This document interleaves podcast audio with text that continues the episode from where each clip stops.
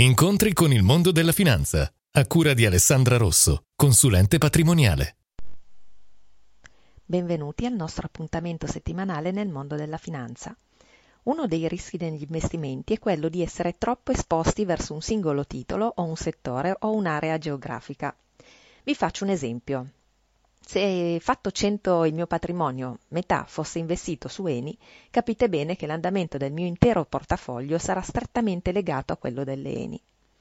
Stessa cosa se il 50% del mio patrimonio fosse investito sul settore farmaceutico, si avrà che metà portafoglio sarebbe pesantemente influenzato dalle forti oscillazioni di quel settore. Un'attenzione particolare va rivolta al peso dell'area geografica, a volte si crede che se i propri investimenti non riportano una dicitura palesemente di un certo paese, esempio azione Europa, obbligazionario America, quegli stessi investimenti non siano su queste aree geografiche, per cui non se ne tiene conto.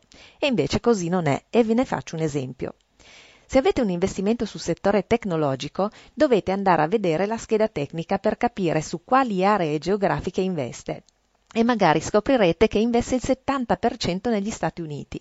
Facendo questo per ogni investimento potrete fare il calcolo di come sia la vera distribuzione del vostro portafoglio. Vi saluto e alla prossima settimana. Alessandra Rosso, consulente patrimoniale. Visita il sito studioalessandrarosso.it.